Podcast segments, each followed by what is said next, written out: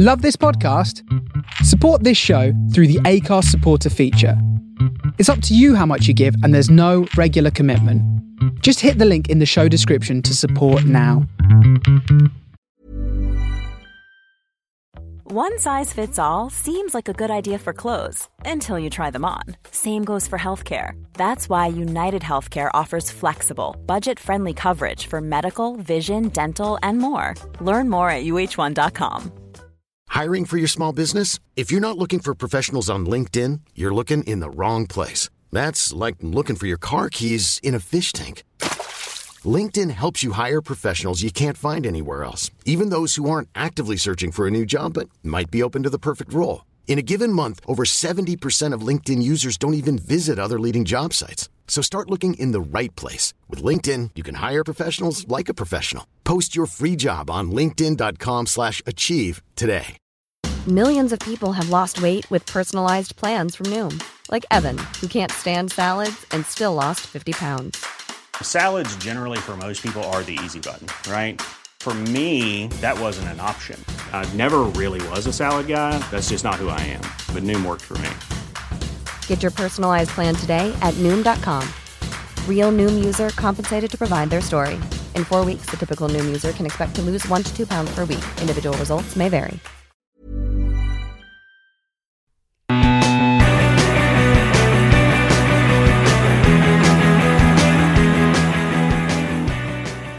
Hello and welcome to episode 28 of the Thistle Rugby Podcast, the only rugby podcast that cares about Scottish rugby. How are you guys doing? I'm David and I'm joined here by Matt. How are you doing, mate?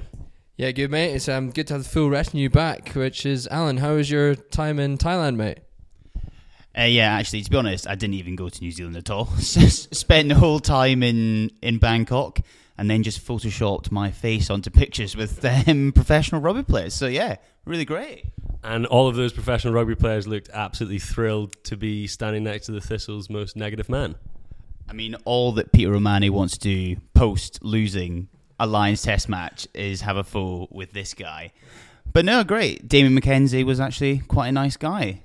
Oh, I told him he was my favourite rugby player.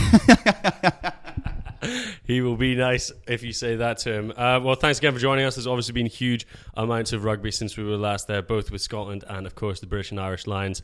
Um, but thanks again for joining us on uh, the iTunes Store and um, the ACAST podcast app. We've had another great week of reviews. Thanks a lot, guys. Get yourself on there and leave us a review. It is all we really ask. And how about this one from Johnny Gray is Bay? Um, saying, enjoying the Scottish rugby crack from these boys. They know their stuff and seem to have some fairly reliable contacts on the inside for a scoop every now and then. Keep it up, lads. That is pretty good. Yeah, happy again. And I, I agree that Johnny Gray is definitely Bay. He, he is definitely Bay. Um, so, as we say, we've got loads to get through today. Um, and we will get into some news, and then we've got three Thistly issues as always. How about number one? What did we make of the Fiji match? Number two, who were the winners and losers from uh, the Scotland tour? Um, and the third one, we're going to have a look at how the Scots are getting on on the Lions tour with a little quiz from Alan on return in between uh, two and three there. Yeah, I mean, I've been at work for two days and I've spent the majority of my time writing this quiz, so that's great. And I, for one, am delighted for the chance to to remind everyone how poor my Scottish rugby knowledge is on a weekly basis. So we will get into that. But before all of that, why don't we start with some news? And how about this one floating around on Twitter? All Black legend Liam Messam rumored to be coming to Glasgow. Anyone got anything to say on that?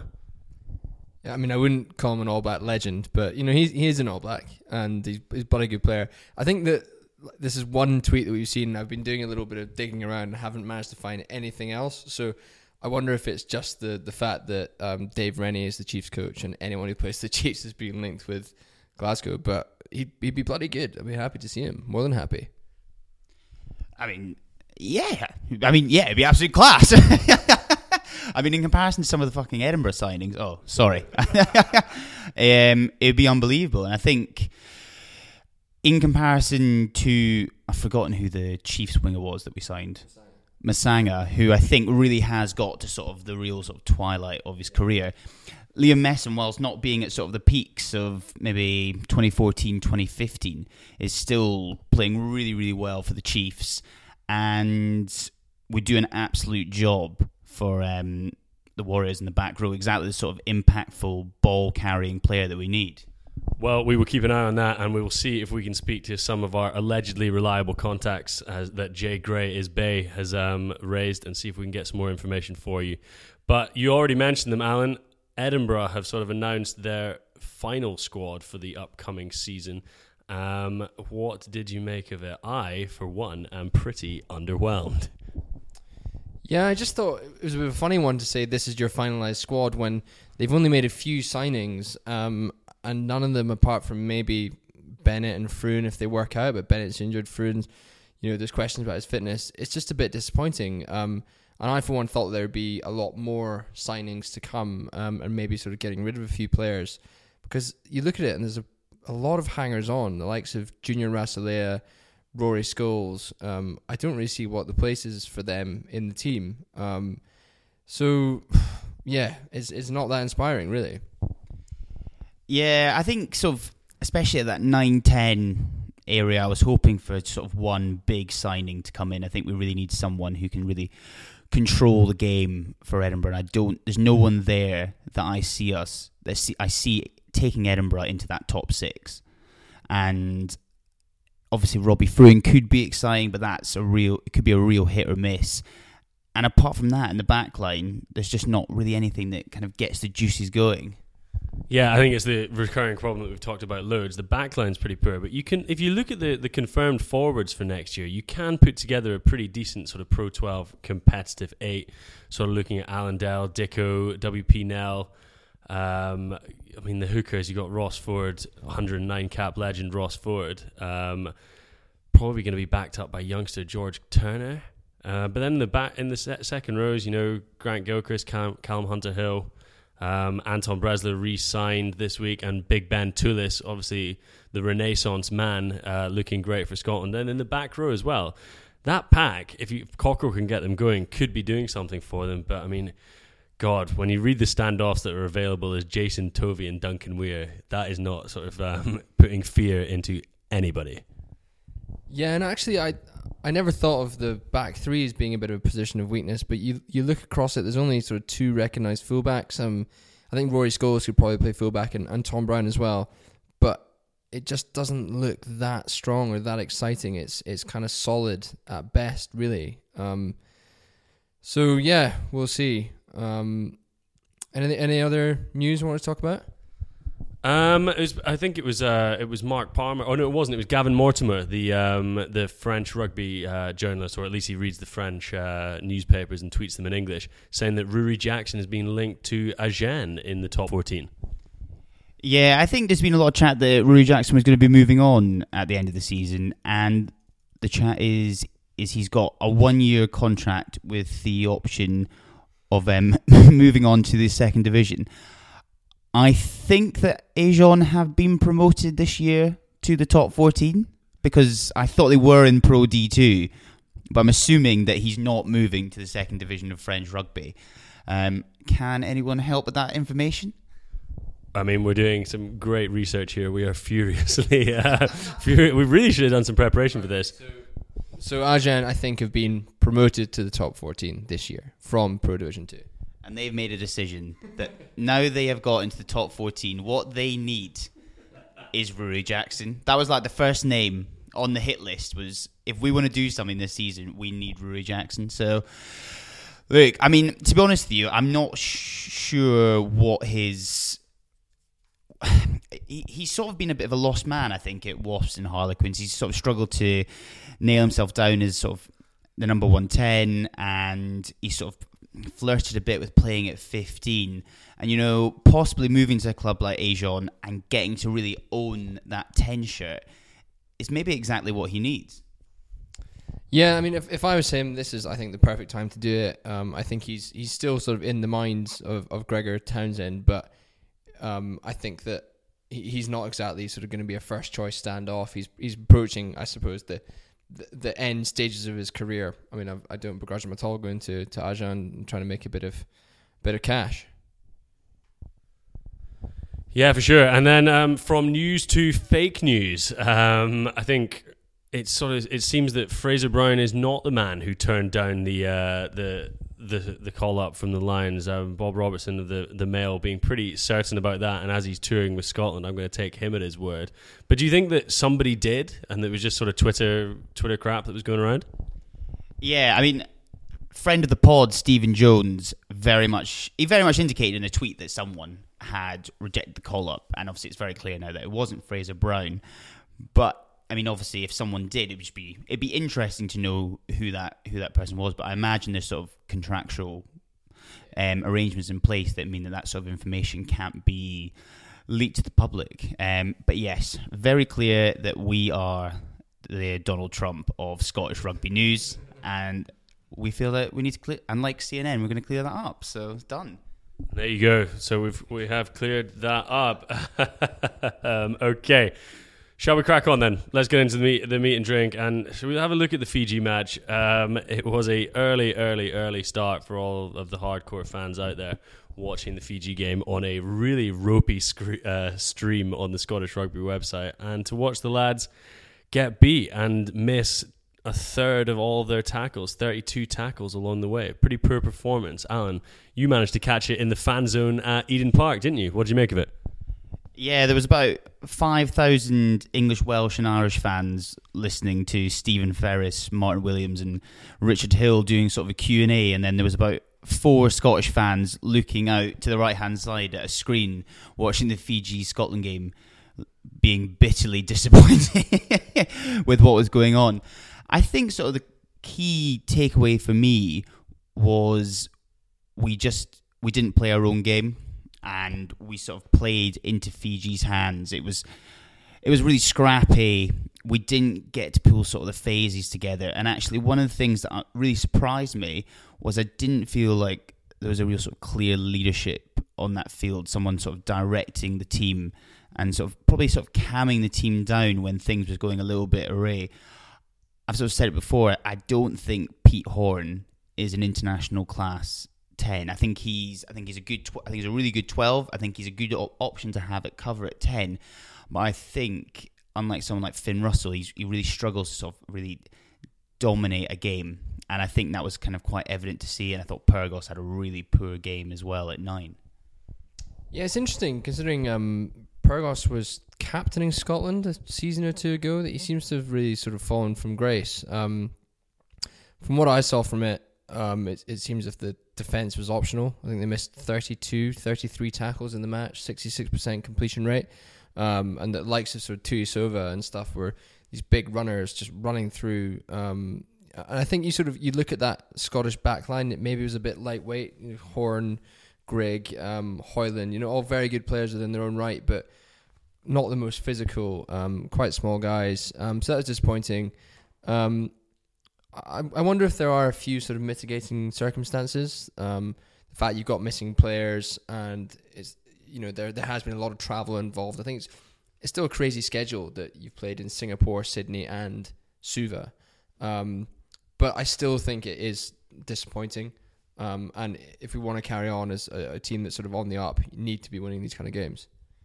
Yeah, definitely. And it, it was a, you know, there was uh, we thought we were fourth in the world for a wee bit, and then if we'd beaten Fiji by a decent margin, I think we could have actually got to it. But because we lost, we've actually dropped down to sixth. It's just a bit of a disappointing uh, finish to it, and a couple bits. And I'd like to get back to this onto where does Scotland go if Finn Russell gets injured and he's out for a season? Because I think this Fiji game shows exactly the issue we're facing there. But on mitigating circumstances, we did get some uh, some word from within the Scotland camp that um, that half the team or a load of the squad were really down with like flu and diarrhea and stuff like that. Pretty much for the second half of the week that they were in. Uh, in Fiji, so they weren't in the best shape when they were going out there. So maybe that is something, but you know, we should have been beating Fiji, shitting all over the place or not. We really should have been beating Fiji if that is the team we're supposed to be. So, uh, so yeah. It's, it's very Scottish fact, I think, that that's the first time in 10 years that Fiji have beaten a tier one nation. we seem to always be at the end of these kind of like really unenviable records. Um, but But just touching on it, I'm sure this will be one that will dominate sort of rugby chat as we get towards the um, the new season and the autumn internationals. But where do Scotland go if Finn Russell's not available? Yeah, I mean, I, I would be hopeful that um, Adam Hastings starts to come through, get a bit of game time, um, which once again is, is tough considering he is the backup uh, to to Russell at Glasgow. Um, I think we need to move away from Duncan Weir. Pete Horne, yeah, I agree with Alan. I don't think he's the long term option. But beyond that, you're struggling, really. Um, I think that Jason Tovey is trying to become naturalized or whatever you call it. He could be an option. I think on form, he's actually an okay player. Um, but no, I, I think that the, the depth isn't great. And, you know, in comparison to Russell, we, we're really, really struggling there. I guess um, outside of Adam Hastings, you're sort of hoping sort of Connor Eastgate comes through. Obviously, had a pretty pretty strong role with the under twenties. Has had a few games for Wasps this season. Appears to be sort of a relatively classy player, although does seem to have moments of complete madness on the pitch. Um, but no, you're completely right. I think I think in the SOU that's got to be sort of the number one priority at the moment because you know we've we've seen that Finn Russell's had a history of you know pretty serious injuries, and I think you're right. At the moment, that's the most important position on the pitch, and we're just we we'd be absolutely screwed if that if he went missing. Um, just going back, to, just going back to the game. There's a few, there's a few players that I was kind of hoping that um, would step up that I didn't didn't think um, really took their chance. I know I've been sort of quite a big fan of Damien Hoyland on this um, on this pod, and I think he didn't get that much of opportunity in attack, and I think sort of in defence, you know, Hanny sort of alluded to it, but he was struggling to make those first up tackles, and I know some of those big Fijian strike runners are pretty horrible to take down, but I felt like he could have done more to um, sort of stem that flow, and just one thing that was nice to see Nakarawa, by God, he. Uh, so wish we could have got him for Scotland. Would have been so good. He's just in in any shirt. He's just an absolute pleasure to watch. Just the the way he can sort of hold the ball and the skills he has is just. I don't think there's actually another player in the world that has has that sort of um, ability.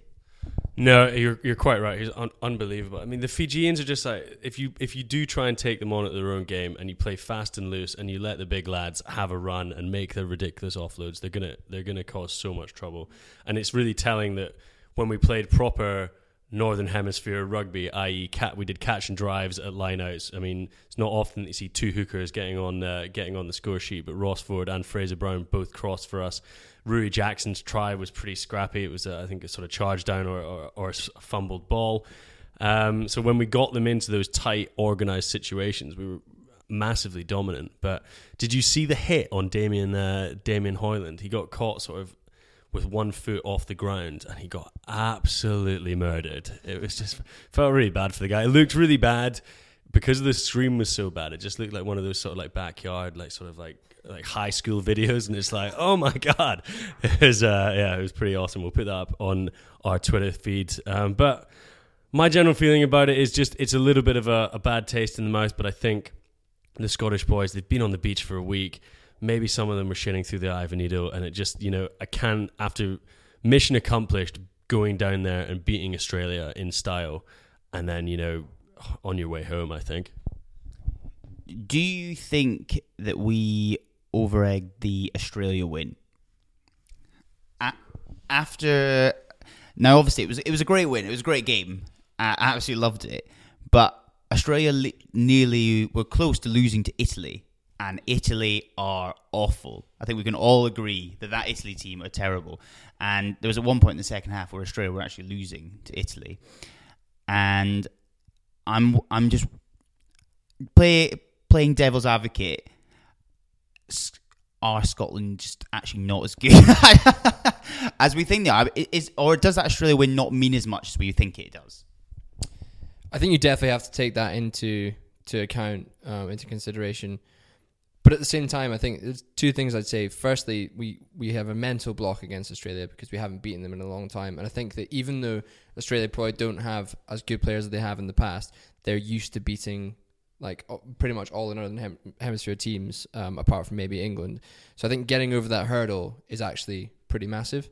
Um, and then secondly, I would still point to the fact that we were weakened. Like we didn't have Hogg or Laidlaw or Seymour, um, and a few injuries. Didn't have Richie Gray as well. So actually, I think from that perspective, bringing them through like Toolis and and um, Tonks, I suppose. Um, but Ali Price, you know, taking the game by the scruff of the neck is actually really, really important. But I do agree. I think Australian rugby is in a complete mess at the moment. Yeah, I, I, I kind of always mark it against like summer tours. I never mark them in on the same sort of grade as results that you get in the autumn and results that you get in the Six Nations or like World Cups. You know, like because they feel to me that like sort of proper fixtures. These always feel that you know it's either a summer end of season sort of stroke pre-season tour, and nobody's heads are really in it in the same sort of way. I think it's different for Scotland because we have the new coach and it sort of feels like a sort of new a new dawn for them and there's a few young lads getting the chance because of the Lions but I always mark it slightly differently when it's a win on a summer tour but yeah I, I I'm going to put it down as a successful tour I think Gregor Townsend betting in getting that win I think Matt's point on the mental block's pretty good as well I agree. I think you've got. I think you've got to take it as a win, and I think actually this result against Fiji is more of a blip rather than any sort of indication of how good this squad is. Do you think that? And I think we we tweeted this. Do you think we would have lost that game if Vern Cotter had been playing? Because having just just needed that hard Kiwi at six. Um, no, I think as I guess you know Gregor Townsend's style is a lot more sort of loose and probably fluid than Vern Cotter. Vern Cotter probably did have a slightly more sort of structured game that when you come up against Fiji away from home, possibly that is what you need to kind of really just sort of domino dominate those games. Yeah, but I- think if you played that game like a few more times, then Scotland would win more than they lo- than they lose. And I, I think actually that Gregor Townsend is a good tactician. I remember speaking to Adam Ashe. He was actually saying the thing about Glasgow is it it looks free flowing and everything, but it actually is pretty structured. Um, so I don't think it would have made that much of a difference. May, maybe a bit more solidity, but I think they wanted to play that game plan. They just couldn't quite execute it, and they made quite a lot of poor decisions. Okay, so moving on from the Fiji game in, uh, in isolation, why don't we look at the tour on a whole? And Matt, I know you've been doing a little bit of homework while you've not been doing your job today. Um, why don't you take us through Matt Haney's winners and losers from Scotland's summer tour? Now, this is a coveted prize if you're in the winners' side, and a real lifetime of shame for you and your family if you're in the losers. So uh, here you go, Matt. Winners and losers. Go ahead. Didn't realize my words had so much power. Um, so the winners, I have. Do you want to go through them one by one or just list them? Um, Go for a list, and then we'll um, tell you when you're wrong. Okay. So I've gone. My my number one winner um, would be Ali Price. Um, my number two would be Duncan Taylor. Um, three would be Barclay, and then four would be the man we all love, BBT, Big Ben Toolis. Okay, then let's start with Ali Price. I'm a huge fan. I agree. I think we said when it was just you and I ten days ago podding um, that we thought this might be this might usher in the end of Laidlaw. I think Ali Price has done more than enough to show that he's um, should be Scotland's number one, and I think the fact he just fits better with what Gregor Townsend obviously wants to do with the uh, with the Scotland team. So I would agree with that. A big winner, Alan. You on board with that? You do hate Greg Laidlaw. I do hate Greg Laidlaw. No, I don't. I don't. I love Greg Laidlaw. Um, if Finn Russell is playing, Ali Price has to start in the autumn internationals. If Finn Russell's injured, I think that does change the dynamic quite considerably. And then you, you there is an argument there to bring in Laidlaw. I mean, if Finn's injured, we're, we're fucked either way. So what's what? It doesn't really matter who plays. Um, Duncan Taylor. I think everyone's getting a little bit over the top on Duncan. I just, I, I like Duncan Taylor.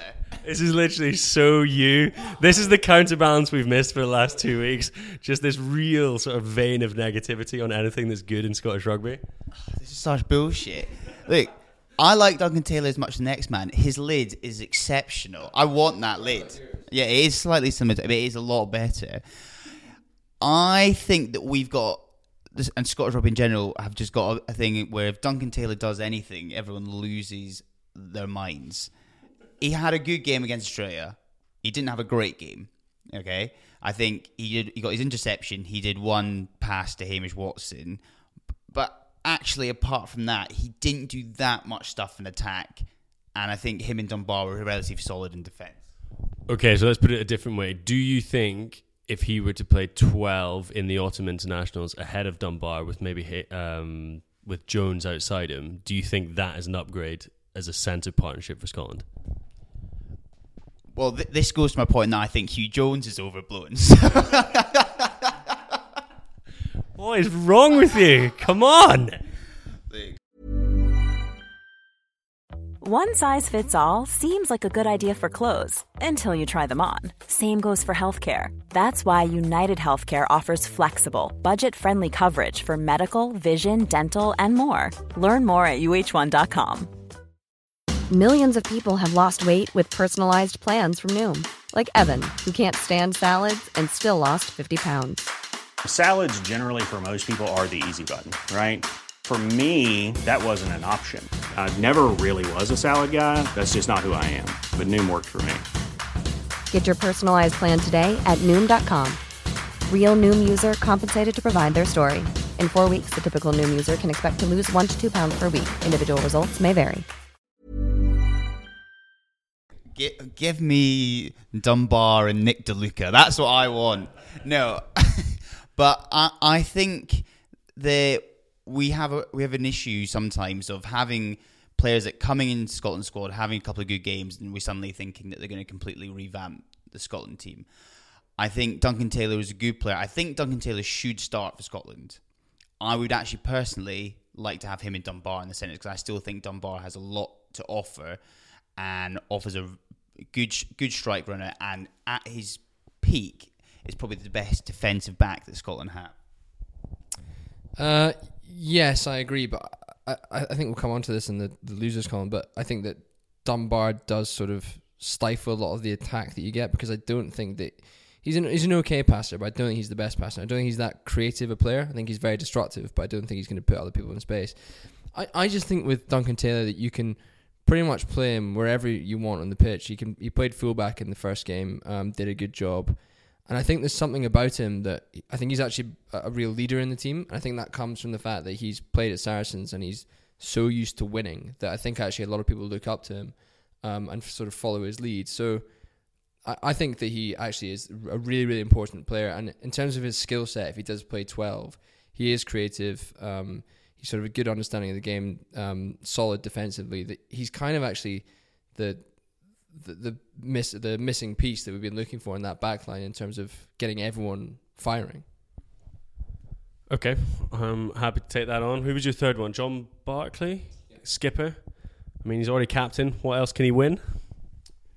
Well, I think that he, he was only captain in the Six Nations because Laidlaw um, got injured, um, and I think that he's really kind of with Ali Price maybe you know um, usurping Laidlaw, it, the captaincy leadership issue isn't so much of an issue anymore. Um, and I think that he, I mean, he played I think pretty much every minute of the tour. I think he played the most minutes out of any player, maybe blowing a bit at the end, but did a really good job. Um, his performances are great, and I think that his sort of leadership in general is really good as well. So I think we sort of have a new captain there that you'd be pretty happy to lead Scotland for the next year or so. Hail Sir Barclay. I'm, I love him. He's good, he's a great guy. Um, ben Toolis, I think was your last man. Yeah. Do we think Ben Toolis is ahead of Swinson now?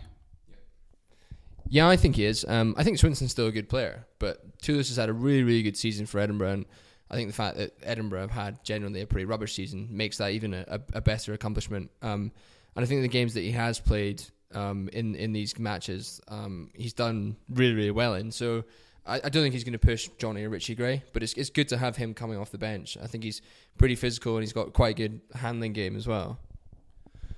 But does he doesn't? He's probably not as quick as Tim Swinson. That's what Swinson, Swinson has offered for Scotland in the past. Is that little bit more dynamism around the park? Um, but no, I completely agree. Ben has completely changed in my eyes. He is a, a really decent decent player. I, I, I, agree with you. I don't think he should push Johnny or Richie when they're both firing on on all cylinders. But again, you know, it's a position that we're beginning to develop a little bit of a little bit of depth in there. So they, uh, those are your winners. I think we can all agree on those. And I do agree with John Barclay taking us forward as the as the captain, certainly for autumn and the Six Nations, because his partnership with Hamish Watson, if we can get that going and nicely settled, hopefully with Strauss coming onto his game and, and fitness at number eight, I think that's a really, really solid back row for us. But your losers, here we go. A thousand years of family shame. Who have you got for us? Um, we're carrying on with Ali Price. I've even though Greig Laidlaw wasn't on this tour, Greig Laidlaw wasn't on this tour. I've gone for him as one of my losers. I've gone for Horne, um, which is maybe a bit harsh, but I just think he's caught between a couple of different stools now. That we got a lot of re- very good centers um, for the first time in a long time, and I don't know where. If he wants to become a ten, I'm not sure where he's going to get that game time.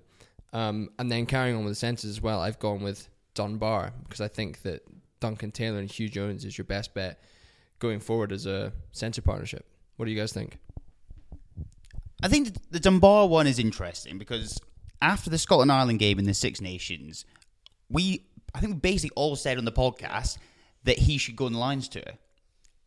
And I think we were all saying I think we did a combined Scotland's England fifteen and we put him in it. No, did we? I'm pretty sure we did. Um, we were all absolutely hailing him. They were like, we're all saying that he is great in defence, gets a lot of turnovers. The back line was actually running pretty well at that point. And since that England game, and it's not just been the England game because it's been for Glasgow as well, and it has been a bit on this tour, Dunbar's form has just sort of fallen, not off a cliff, but it's just been consistently poor to the standards that he's, he's had for the last two or three years. And I don't know if that's one of the reasons that they've sent him home.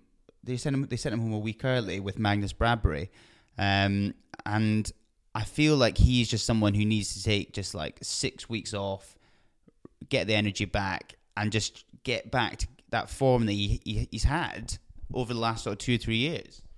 Well, it's going to be interesting when he gets back to Glasgow. I think he will get that. Is it compulsory five week break they have to they have to have in the summer now? So maybe that extra week so he can get back in the Glasgow shirt earlier. But Huw Jones is on his. Uh, I've been seeing him on Instagram. He's doing his recovery. He's out with um, he's out with Kebble all the time, doing some uh, doing some training uh, down in Cape Town. Seriously, he doesn't. I don't think he wants to move to Glasgow. Cape Town looks too nice. Him and Oli Kebble have like the best light. They're always out for great lunches in the sun. I'm so jealous. I think playing for the Stormers would generally be one of the best things ever. Like, living in Cape Town would be so good. But where was I going with that? I can't quite remember. But when Dun- if maybe Dunbar, a bit of a break, gets into Glasgow under Dave Rennie, bit of a uh, sort of fresh thinking, fresh look at it. He's got Huw Jones sitting on his outside at Glasgow. They've got a chance behind what is going to be a pretty decent Glas- unchanged and decent Glasgow pack with that new lad, um, that the Hurricanes lad coming in, who looks really good. Gibbins looks really class. Um, I think I think Dunbar can certainly come back because I was his biggest fan after that Ireland game. I thought he was absolutely awesome, but he's just come off a bit of a cliff. So I think he has been a loser on this tour, though. I think it's just been you know the full stop at the end of a sort of like two month decline in his form. But I think he is the sort of player that can really come back from it. Yeah, I mean, I, have no doubts about that, and I, I still think that he's a very good player. I think that he, in terms of his actual position, once again, he's sort of like a twelve slash thirteen, and he's he moves around quite a lot. Um, whereas you think of Huw Jones as like an out and out thirteen, um, you know, he can he has an outside break, he can distribute. Whereas I think like kind of Dunbar could maybe play thirteen defensively, but then does he have those other attributes? Um, as a 12, is he much of a sort of, he's not much of a second playmaker. He's more sort of destructive, a bit of a, like a, more of a kind of ball carrying player. Um, and I just don't quite see how he fits in with the rest of the backline at the moment, which doesn't take away how good a player he can be. And, you know, his, his turnovers I would agree with. And defensively, normally he is very good apart from that, that England match. Um, so yeah, I, th- I just think that he's sort of, the Scotland team might struggle to find the right place in the squad for him. Look, eight years ago we had Graeme Morrison and Andy Henderson in the centres. the fact that we're arguing about this and we've still got Matt Scott and Mark Bennett and Pete Horne um, fighting for that centre pairing is pretty pretty unbelievable. Um, one other po- positive I'm going to put in winner, I think, and he only started one game, but Zander Fagerson against Australia I thought was absolute class. And if he continues to improve in the scrum, I think his play in the loose is generally yeah. exceptional. Um, and I think, I mean, he's he's got hundred caps easily in him, and he, he could be a real stalwart of that um, of that Scotland pack. And I'm going to throw something out there that I was chucking about the, when I was out in New Zealand. Uh, I think in four years' time, Matt Fagerson will go on the Lions tour. That is that is my shout. If we're doing this podcast in four years and Matt Fagerson does get picked for the Lions tour, and I've called it, that would be huge. That will be huge. I mean, he is absolutely awesome. He's like 18 years old. He's bigger than anyone I've ever seen. Like he is so good, mate. I'm calling it. He Lions bolter. Surely, surely. We've got no one in the Scotland squad now. We might as well get excited about the next two. That's just the most ridiculous call ever. There's another Fagerson though, isn't there? There's uh, there's one in the Scotland under 18s at the moment, isn't there? Yeah, he's like 16 and he's he's got some scholarship down south, and it's just ridiculous. Like they're all uber talented as well. They're all like I was watching an interview with Zander Fagerson this week, and he was talking about them all. They're all like played loads of different sports, they're all really musical and stuff. It's just not fair, is it? Great. It's like our version of the Barretts. Going to be the Fer- Fagersons. Um, but no, you heard it here first. This is like when I thought Nick De Luca was going to get onto the Lions, though. So One try Scotland legend Nick De Luca. Um, the one person you did mention there as another loser was Horne. We didn't really touch on it apart from when we were talking about the game. We just we think he's just not gonna. Um, I actually kind of agree. He's not good enough to play ten. He's never really going to be a Scotland starting centre, is he? He is kind of just in that sort of, uh, you know, he's everlasting replacement role, isn't he? Yeah. Um, yeah, I think so. He'll continue to be a really, really good player for Glasgow. Um, he, probably needs to play one position if he wants to become a Scotland starter. Um, but I just can't really see him breaking in. Still a good player, but he just maybe lacks that physicality. I'm going to chuck in a winner because I think he wasn't nearly as bad as I thought he was going to be, and that is Greig Tonks. I think we gave him a really gave him a really really hard time, but I don't think he's he was as bad as I thought he was. So I'm giving him that expectation victory. I mean, coming from where he was playing championship rugby, and he's just gone on the really successful tour of Australia and Fiji and Singapore, he is bloody winning. It is like rags to riches. He was on the bench in the championship for most of the year. I mean, when his phone rang and he saw Gregor Townsend, he was like, "Fucking hell, what is go- what is going on here? You must be really struggling." that image of Flo jumping above him is one of the best things I've ever seen, though. But to be fair, Flo is ridiculous. That's fine. We're going to do quiz? Got a little quiz? Right. So we're going to play a bit of Who Am I? So I'm going to say facts about a player, and in for each round, you've both got two guesses. Once you've had your second guess, you're out. Mm-hmm. Okay? And you get one guess per clue. Yeah. You get that? We're all good? Right. I'm going to kick off with a real easy one just to ease us in. Who am I? I had 82 caps for Scotland. I've played club rugby for Castres.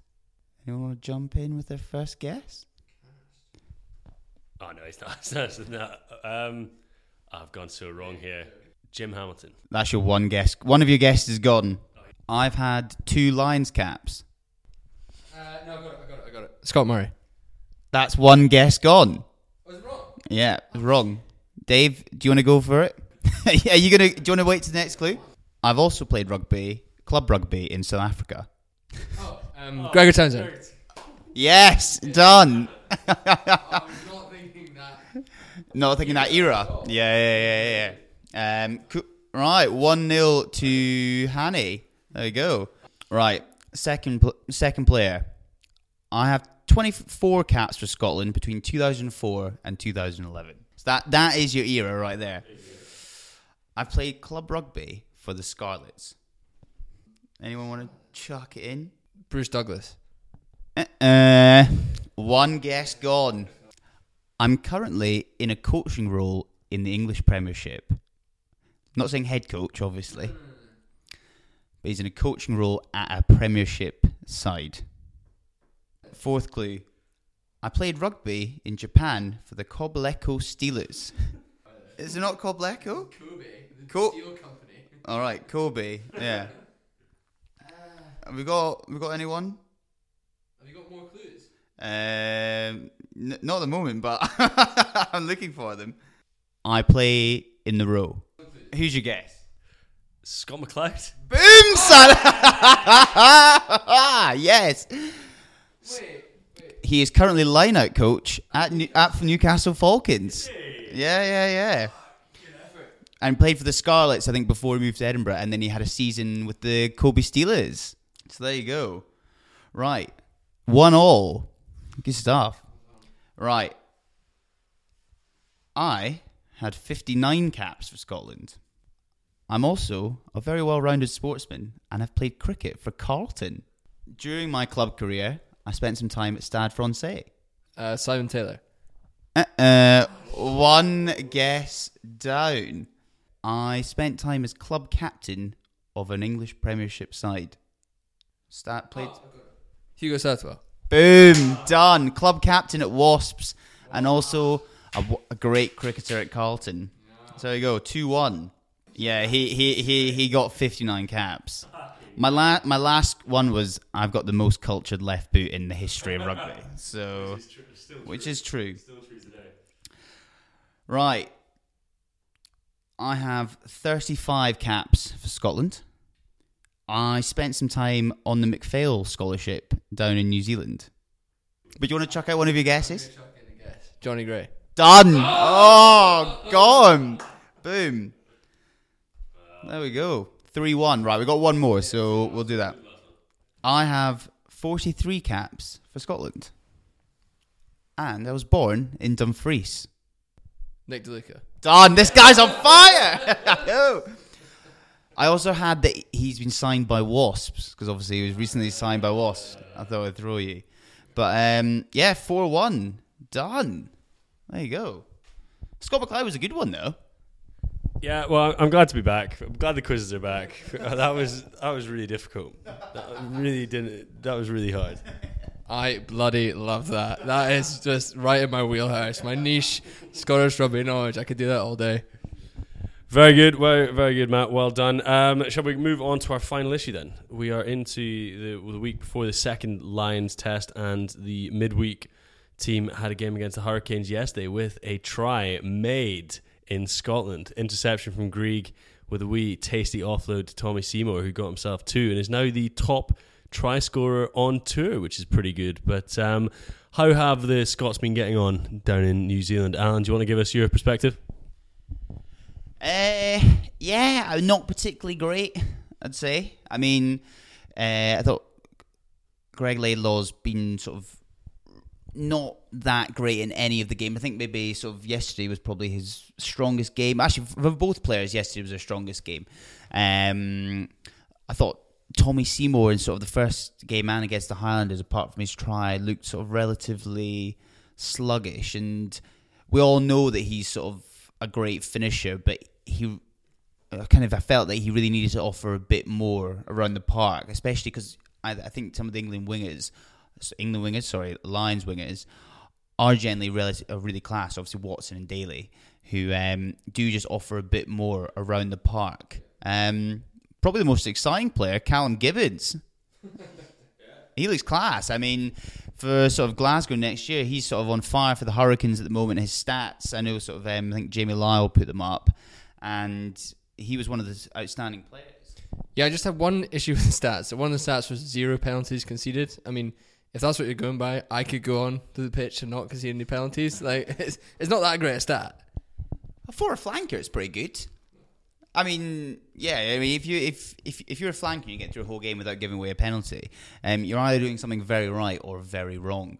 I think so. Um, no, I think that was uh, it was good to see. I I think we're going to go through another tour without a Scotland player.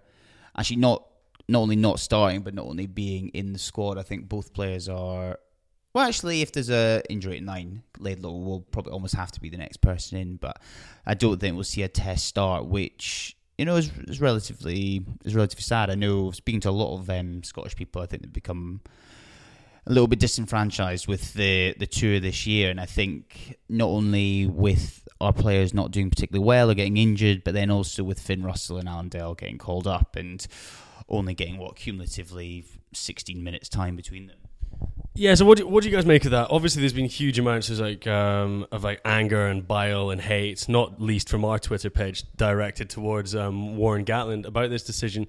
But it just seems completely like perverse that he's brought these guys out. He's made this big sort of like scandal of it all, and then just to keep them all on the bench, just so like so stupid. And I, I, I really feel like I know Finn and Allan Dell have done a really sort of what seemed like a forced sort of press release today that sort of said, "Yeah, we're so glad we joined." You know, like you'd never not turn, never turn down the Lions, which I do get. But when they look back on this, they're going to think they're pretty, um, pretty disappointed. Do you not think?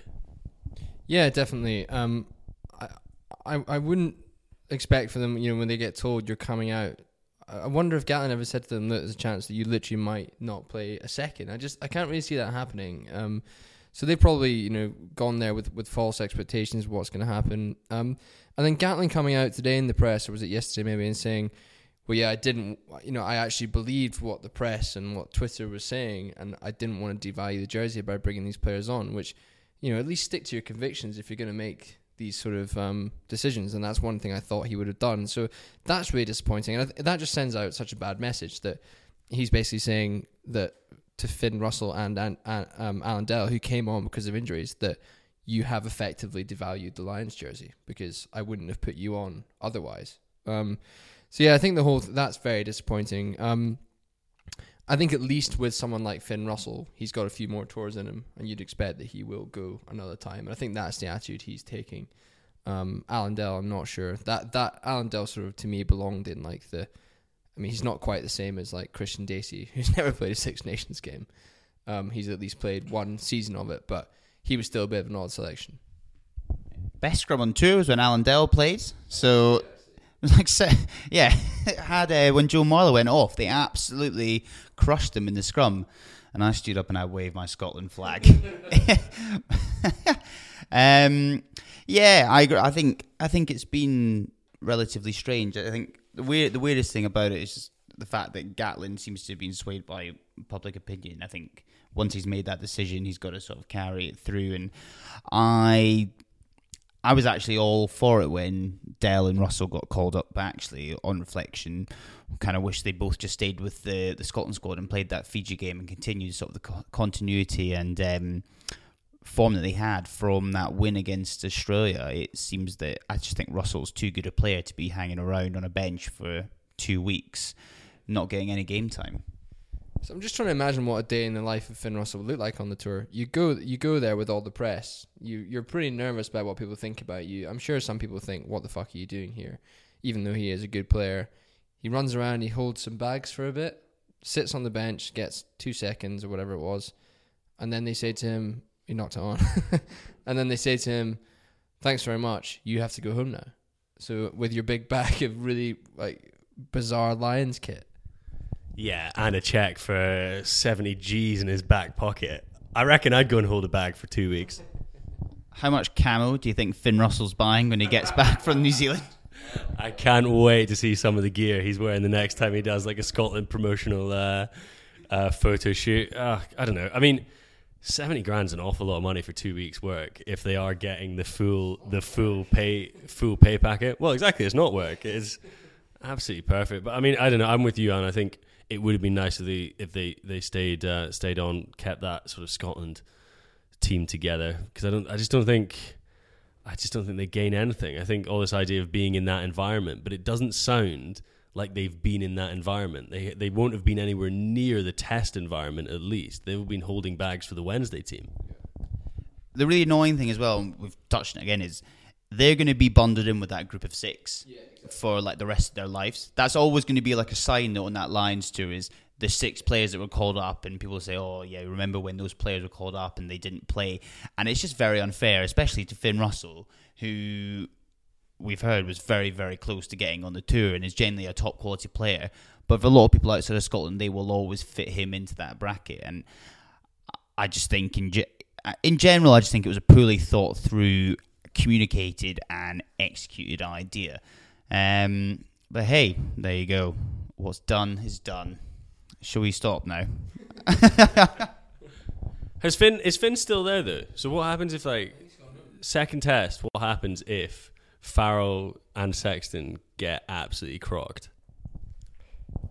literally they get some Welsh tourist who's kicking around who's played for Pontypridd or something to play. I don't know. Gethin Jenkins is is currently fourth choice ten, so that's fine. Um, right, let's wrap it up. I am going home to have some fajitas, so that'd be great. thought you say something else there. A lot more private, but that's good to hear. Cheers, guys. See you soon. Thanks a lot. Ever catch yourself eating the same flavorless dinner three days in a row? Dreaming of something better? Well, HelloFresh is your guilt free dream come true, baby. It's me, Keke Palmer. Let's wake up those taste buds with hot, juicy pecan crusted chicken or garlic butter shrimp scampi. Mm. Hello Fresh. Stop dreaming of all the delicious possibilities and dig in at HelloFresh.com. Let's get this dinner party started. Hey, it's Paige DeSorbo from Giggly Squad. High quality fashion without the price tag. Say hello to Quince. I'm snagging high-end essentials like cozy cashmere sweaters, sleek leather jackets, fine jewelry, and so much more. With Quince being 50 to 80% less than similar brands. And they partner with factories that prioritize safe, ethical, and responsible manufacturing. I love that. Luxury quality within reach. Go to quince.com slash style to get free shipping and 365 day returns on your next order. Quince.com slash style. This is the story of the one. As head of maintenance at a concert hall, he knows the show must always go on. That's why he works behind the scenes, ensuring every light is working, the HVAC is humming, and his facility shines. With Grainger's supplies and solutions for every challenge he faces, plus 24 7 customer support, his venue never misses a beat. Call quickgranger.com or just stop by. Granger, for the ones who get it done.